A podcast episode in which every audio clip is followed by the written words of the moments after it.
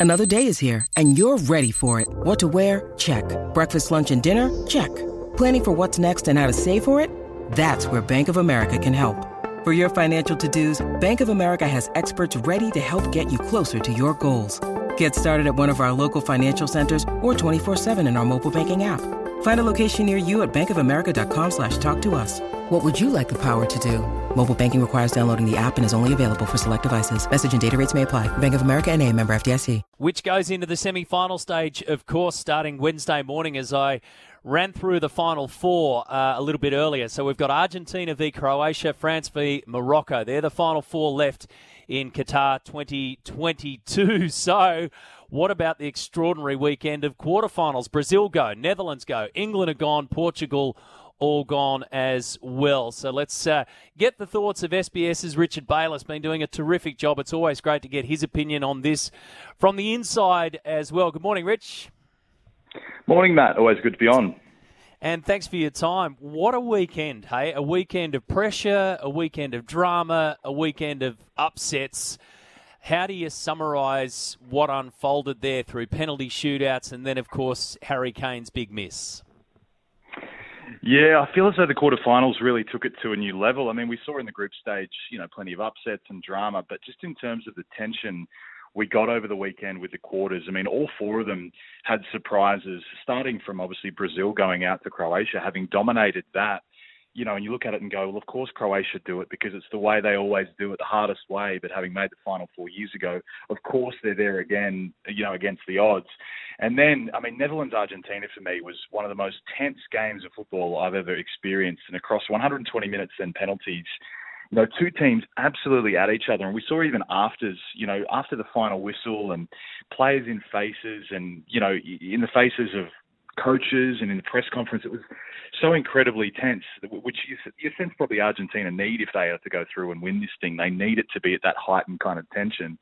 And then, like you say, you know, France and England, you know, it was probably the highest quality of the four. England will feel hard done by, but France also, I think, are just so resolute that, you know, they, they won those big moments when it mattered. And of course, Harry Kane in missing the penalty, as you say, will be replayed ad nauseum in the UK. They'll talk about that for a long, long time to come, uh, and you feel sorry for him as a great player. But you know, this is what you get. And to top it off, I would say the story of the quarters, of course, Morocco. Against the odds, yes, but when you look at the way they play, the form they're in, the players they've got, it probably shouldn't be a shock. Yet, for all that, it is history making, the first African nation in the final four. So it's set up perfectly for the semis. Yeah, it, it, you're so right, mate. It's what you get from a World Cup, and and what you get is surprises, pressure, controversy, the lot. Um, Harry Kane, the way that he held himself afterwards, obviously as captain, he faces the media, but he's also the bloke that missed the goal, and he spoke about mm. copping it on the chin, and you know it'll hurt.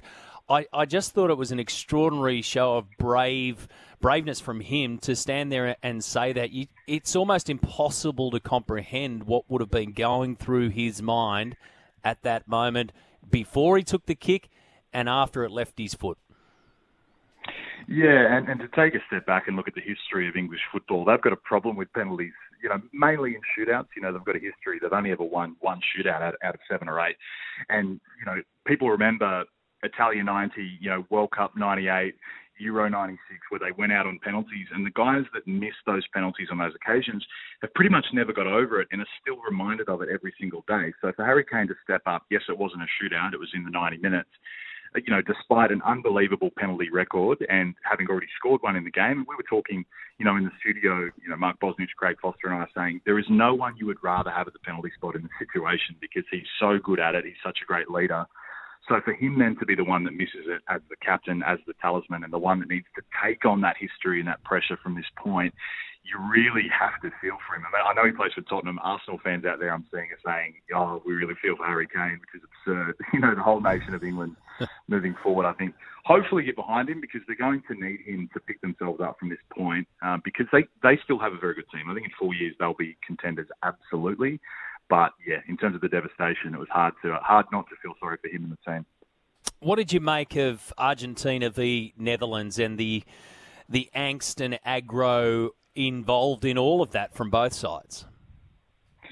Yeah, it's interesting because you know there's a lot of talk about you know the narrative around Argentina is can Lionel Messi emulate Diego Maradona, lead Argentina to the title like he did in 86, almost single-handedly.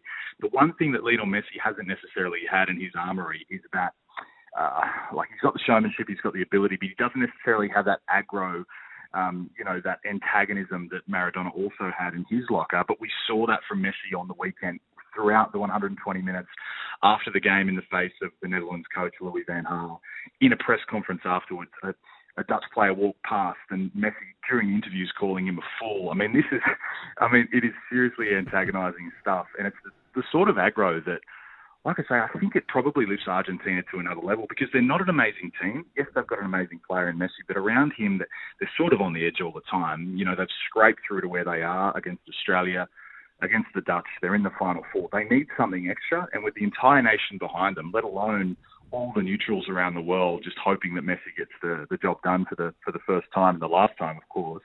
Um, I think that aggro is actually makes them really scary. And against Croatia um, in the semi final, I think it's just going to be that for 120 minutes, possibly more. So Messi keeps going, but Cristiano Ronaldo doesn't. And obviously, he's gone. He's had some um, things to say on Instagram this morning um, sort of leaving a lot of things open ended, but but basically doubling down, saying that he's put his heart and soul into this. So, where does it leave these two greats of the game um, in terms of legacy? And, and obviously, Messi's story continues. Yeah, the weekend was an incredible inflection point for the narrative of those two as the greatest we've seen over the past 15 years in the top half dozen we've ever seen. You know, Messi still has the chance to win his first World Cup whereas Cristiano Ronaldo won't get it again. He's 37, almost 38. He won't be back in four years. And even if he is, I think we've seen over the past few games that Portugal needs to move beyond him. And I think that's that's where a lot of his reaction is coming from. He knows he's gone over that hill now and he can no longer contribute in the way that he expects. And by the way, his ego expects because you can't get around the fact that he is very driven by wanting to break records, wanting to win trophies, wanting to be the best and be seen as the best. So, you know, you have to feel for him as a human. I mean, when, when he walked off straight away in tears, you know, in the tunnel, that's a very human reaction. And despite the caricature he's become, you know, and, and he is laughed at, I think, a lot of the time. And after his Piers Morgan interview, which was a, a bit of a car crash, I think people love to stick the knife into Ronaldo, but ultimately he's a great player that just wants to win, but he will never do that at the World Cup. So this is it, down to the final four this week. So you're leaning towards Argentina. I've picked that up. So you're thinking it's an Argentina v France final. I'm not so sure about the other one. Uh, like to be honest, I honestly think all four teams are, a really good shout. I, I, made a couple of calls last week. I said ah, Brazil beat Croatia. I'm not going to fall for that again in terms of ruling Croatia out because I mean, at what point are we going to say you know, as a nation of four million people, they're in the final four again. At some stage, we have to just stop calling them underdogs. I think so. Hard to write them off, but I think Argentina, with that weight of the nation and the story, I think will somehow find a way. But to be honest, the other one I think is harder to call. I think if Morocco have key players fit, and that is a question for them. You know, their new coach, Walid Regragui, he's been in charge for eight games. They've only conceded once, and that was an own goal. So they are unbelievable defensively, but they've got some really good attacking players. And France just aren't what they were. You know, they're missing six or seven great players. They don't have the depth. So if it goes, you know, if it's a tight one, I honestly I can see Morocco getting through it, which would be the story. So I know you don't want me to sit on the fence, Matty. I'll try not to do yeah. it, but I'm going to say Argentina Morocco final because I think in terms of the atmosphere, the stadiums, like the, the celebration around that final, let alone whoever wins, will be off the chain. So that's what I'll say. Oh, that'll be mammoth. Good on you, mate. Thank you for your time this morning. The coverage continues, of course. So Wednesday, Thursday morning, 6 a.m. start time for the matches. Your coverage on SBS starting from 5:30. Appreciate your time again this morning, and uh, enjoy the rest of the cup. Yeah, good on you, Matty. All the best, mate.